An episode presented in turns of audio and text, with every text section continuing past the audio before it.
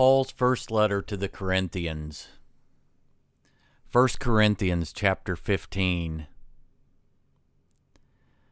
Moreover, brethren, I declare to you the gospel which I preached to you, which also you received, and in which you stand, by which also you are saved. If you hold fast that word which I preached to you, unless you believed in vain, for I delivered to you first of all that which I also received, that Christ died for our sins according to the Scriptures, and that he was buried, and that he rose again the third day according to the Scriptures, and that he was seen by Cephas, then by the twelve. After that he was seen by over five hundred brethren at once, of whom the greater part remain to the present, but some have fallen asleep. After that, he was seen by James, then by all the apostles. Then, last of all, he was seen by me also, as by one born out of due time. For I am the least of the apostles, who am not worthy to be called an apostle, because I persecuted the church of God. But by the grace of God I am what I am, and his grace toward me was not in vain, but I labored more abundantly than they all. Yet not I, but the grace of God which was with me. Therefore, whether it was I or they, so we preach, and so you believed. Now, if Christ is preached that he has been raised from the dead, how do some among you say that there is no resurrection of the dead? But if there is no resurrection of the dead, then Christ is not risen. And if Christ is not risen, then our preaching is empty and your faith is also empty. Yes, and we are found false witnesses of God, because we have testified of God that he raised up Christ, whom he did not raise up, if in fact the dead did not rise. For if the dead do not rise, then Christ is not risen. And if Christ is not risen, your faith is futile. You are still in your sins. Then also those who have fallen asleep in Christ have perished. If in this life only we have hope in Christ, we are of all men the most pitiful. But now Christ is risen from the dead, and has become the first fruits of those who have fallen asleep.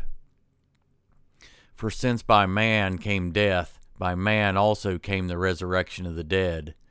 For as in Adam all die, even so in Christ all shall be made alive, but each one in his own order. Christ, the firstfruits. Afterward, those who are Christ at his coming. Then comes the end, when he delivers the kingdom of God to the Father, when he puts an end to all rule and all authority and power. For he must reign till he has put all enemies under his feet. The last enemy that will be destroyed is death, for he has put all things under his feet. But when he says all things are put under him, it is evident that he who puts all things under him is accepted. Now, when all things are made subject to him, then the Son himself will also be subject to him who put all things under him, that God may be all in all. Otherwise, what will they do who are baptized for the dead?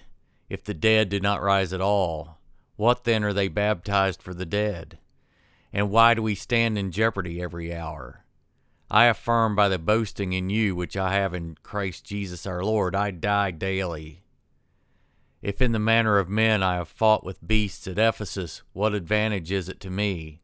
If the dead do not rise, let us eat and drink, for tomorrow we die. Do not be deceived. Evil company corrupts good habits. Awake to righteousness, and do not sin for some do not have the knowledge of God. I speak this to your shame. But someone will say, How are the dead raised up? And with what body do they come? Foolish one, what you sow is not made alive unless it dies. And what you sow, you do not sow that body that shall be, but mere grain, perhaps wheat or some other grain but God gives it a body as he pleases, and to each seed its own body.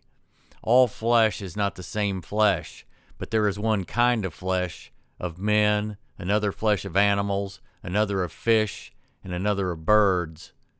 There are also celestial bodies and terrestrial bodies, but the glory of the celestial is one, and the glory of the terrestrial is another. There is one glory of the sun, another glory of the moon, and another glory of the stars, for one star differs from another star in glory. So also is the resurrection of the dead. The body is sown in corruption, it is raised in incorruption. It is sown in dishonor, it is raised in glory. It is sown in weakness, it is raised in power. It is sown a natural body, it is raised a spiritual body. There is a natural body, and there is a spiritual body. And so it is written the first man, Adam, became a living being, the last Adam became a life giving spirit. However, the spiritual is not first, but the natural, and afterward the spiritual. The first man was of the earth, made of dust. The second man is the Lord from heaven. As was the man of dust, so also are those who are made of dust. And is the heavenly man, so also are those who are heavenly. And as we have borne the image of the man of dust, we shall also bear the image of the heavenly man. Now, this I say, brethren, that flesh and blood cannot inherit the kingdom of God, nor does corruption inherit incorruption. Behold, I tell you a mystery. We shall not all sleep, but we shall all be changed in a moment, in the twinkling of an eye, at the last trumpet. For the trumpet will sound, and the dead will be raised incorruptible, and we shall be changed. For this corruptible must put on incorruption, and this mortal must put on immortality. So when this corruptible is put on incorruption, and this mortal has put on immortality, then shall be brought to pass the saying that is written, Death is swallowed up in victory. O death, where is your sting? O Hades, where is your victory? The sting of death is sin, and the strength of sin is the law. But thanks be to God who gives us the victory through our Lord Jesus Christ. Therefore, my beloved brethren, be steadfast, immovable, always abounding in the work of the Lord, knowing that your labor is not in vain in the Lord.